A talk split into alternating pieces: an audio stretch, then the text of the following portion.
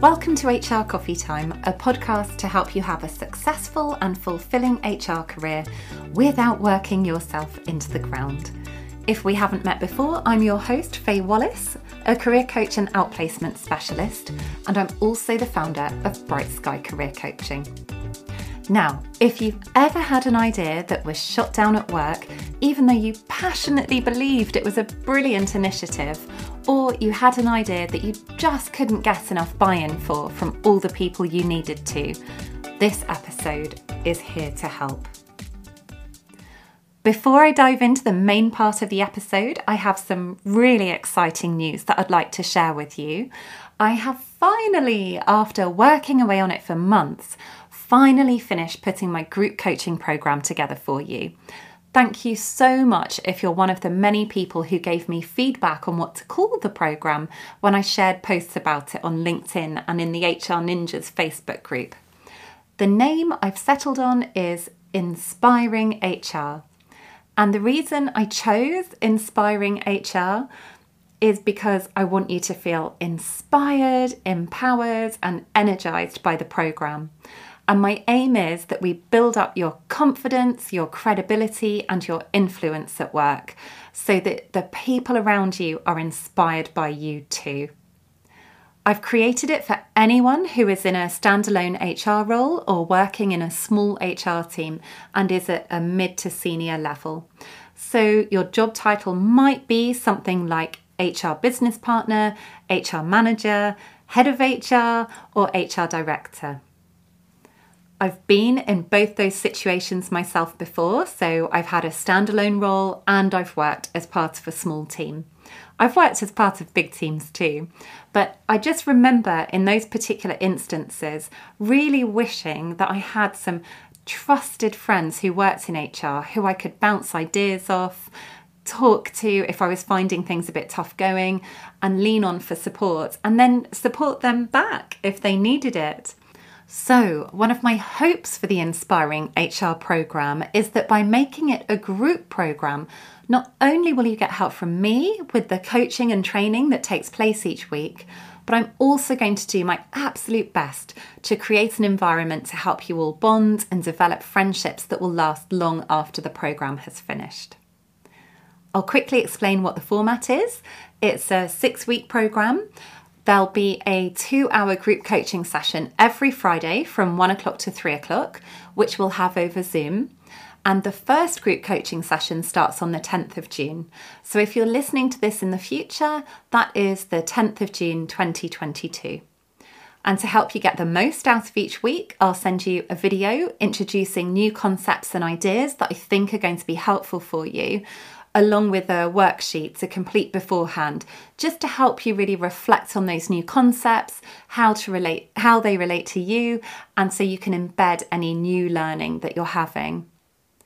And to help you keep on track with that, if you're thinking, ah, I don't have time for a worksheet or a video, we'll also have an optional group co working session every week. Now, if you haven't ever had a co working session before, I promise it's a really simple concept. All that will happen is we'll agree on a time each week to call in using Zoom again, and I'll just go round the Zoom room and say to you all, right, we've got this time. What do you want to use it to get focused on? And you can tell me or put it in the chat, and then for the next chunk of time that we have together, which is probably going to be an hour, but it will depend on what you all want and what you think you're going to benefit from, you will ideally mute your emails, mute your phone, just get your head down, crack on with what it is that you want to achieve. And then at the end of the time, I'll just go around the room again and say, okay, everyone, how did you get on? There is something weirdly powerful about knowing you're going to be checked up on at the end. So it will really help you to get that focus that you might feel you need. But it's completely optional, so it's just there if you want it. There's also going to be a private WhatsApp group for us all to share questions, resources, and to get to know each other.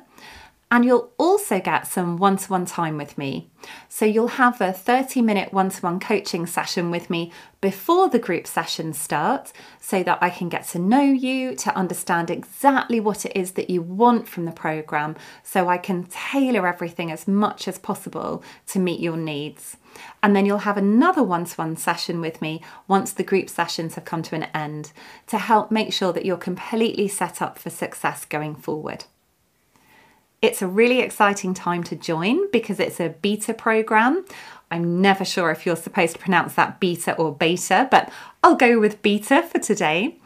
That means that it's the first time I'm running it, so I'm offering it at a reduced price and I will be tweaking and adapting and creating resources for you as we progress to make sure it's tailored to what you need. So it means that you have this really unique opportunity to have the whole programme moulded and shaped to fit you perfectly. The topics that we'll be covering over the six weeks are firstly, boosting your confidence. We'll do that in week one.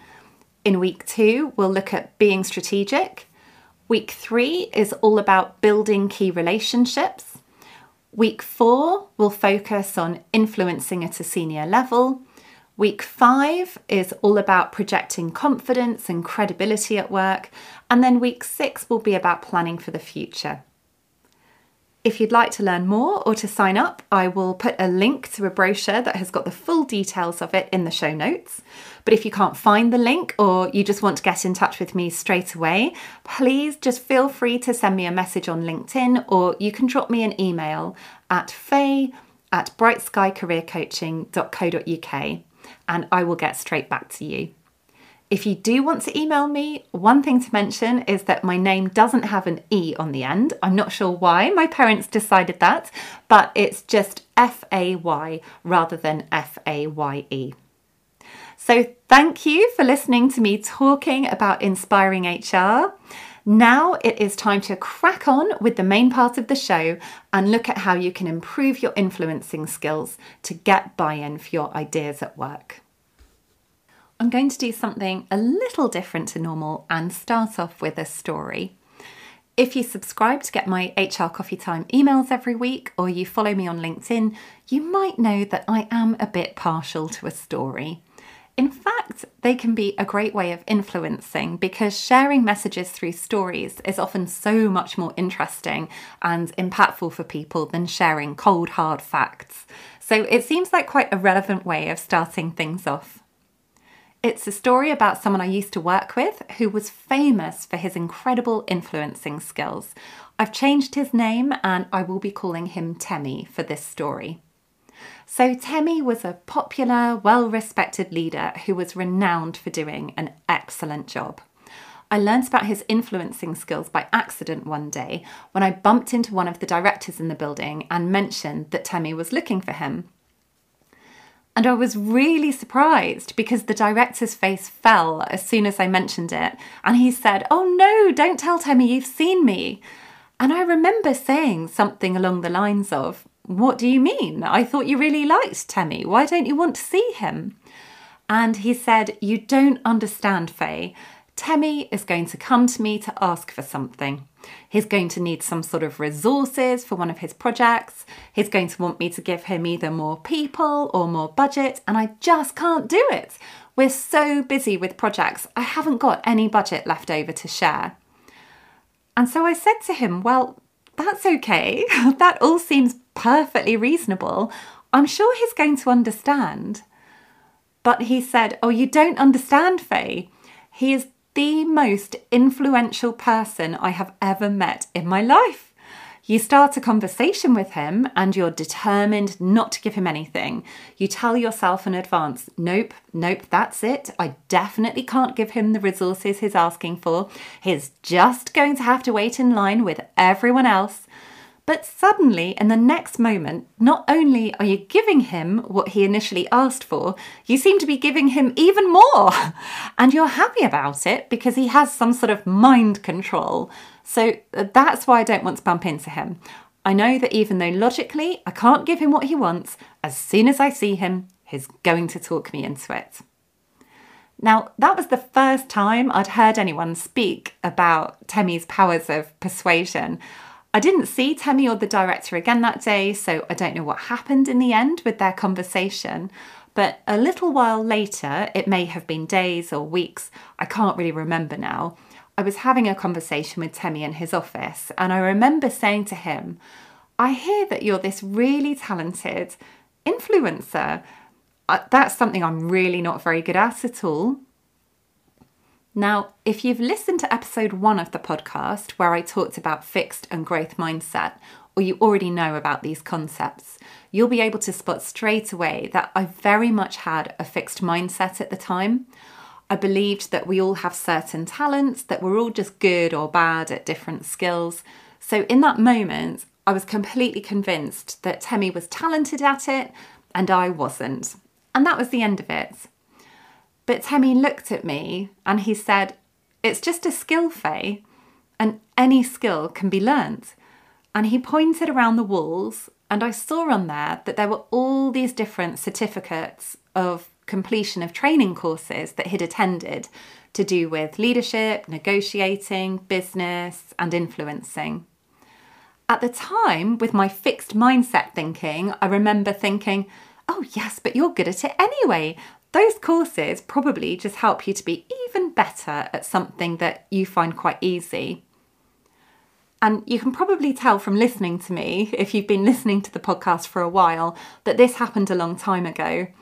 I definitely wouldn't have become a coach, or I wouldn't have become a very good coach if I'd carried on thinking that way.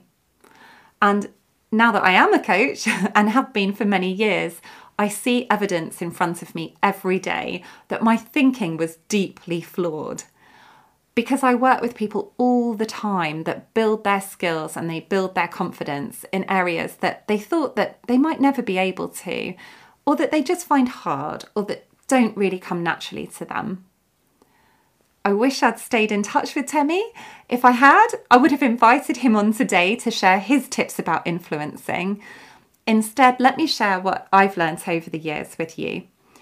Influencing is a topic that I cover in detail in the Inspiring HR programme. There's way too much to cover in one podcast episode. So instead, I'll share one thing. It's something I learnt from Terry Bacon's book, which is called Elements of Influence. It is a brilliant read, so I would highly recommend getting it if you'd like to delve into this in more detail. And this one thing that I want to share with you is the thing that I think is the most helpful.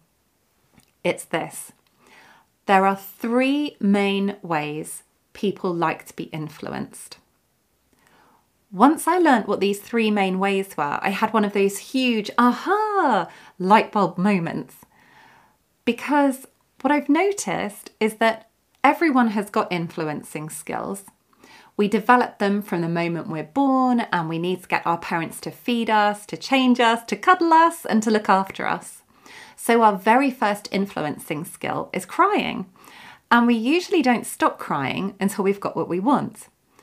And then as we grow up, we start to add more techniques to our influencing toolbox we find that some feel particularly comfortable and we have real success with them. So we keep on using them until they're so ingrained that we just don't really think about them anymore.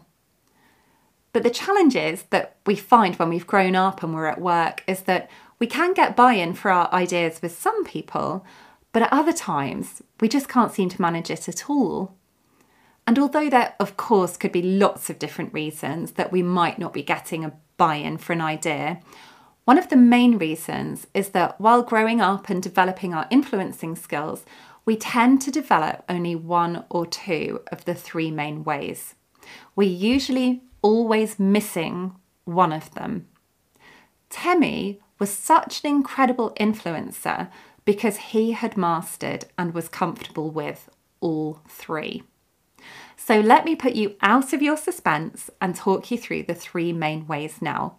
And as I talk you through these three different approaches, I would love to encourage you to think about which you find yourself using the most naturally and which ones you shy away from. You might also find it useful to think about which ones you respond to the best and which ones you don't really like having used on you. So the first influencing style is rational.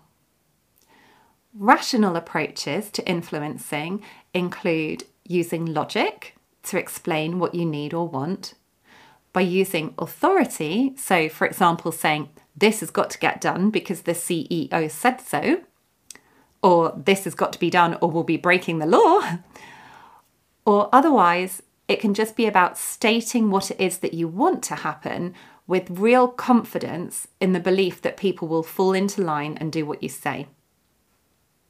For me personally, I know this is the one influencing style that I'm the least skilled at.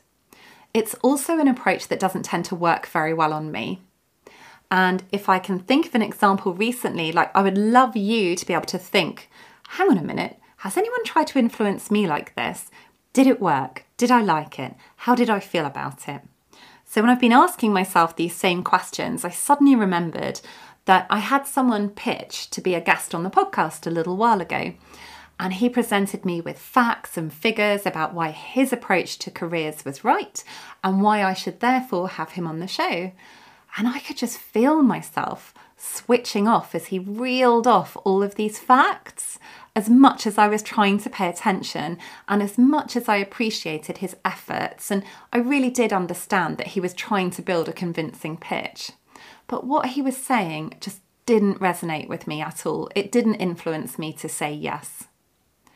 And the fact that this approach doesn't work well with me is also a big clue that it's an influencing style I'm not particularly strong at. Because we tend to find that we use the influencing styles that we like and we respond to the best personally. So, if you've tried to get buy in for an idea at work, but it's been dismissed or blocked by someone, it's probably a good idea to try and identify what their influencing style is because once you can spot what their preferred style is, what they're most comfortable with using themselves, it gives you a big clue that it's a good style to try to use on them. You don't have to behave in exactly the same way as they are, but you can find a way of utilising that style that's going to feel comfortable for you and that's going to work for you.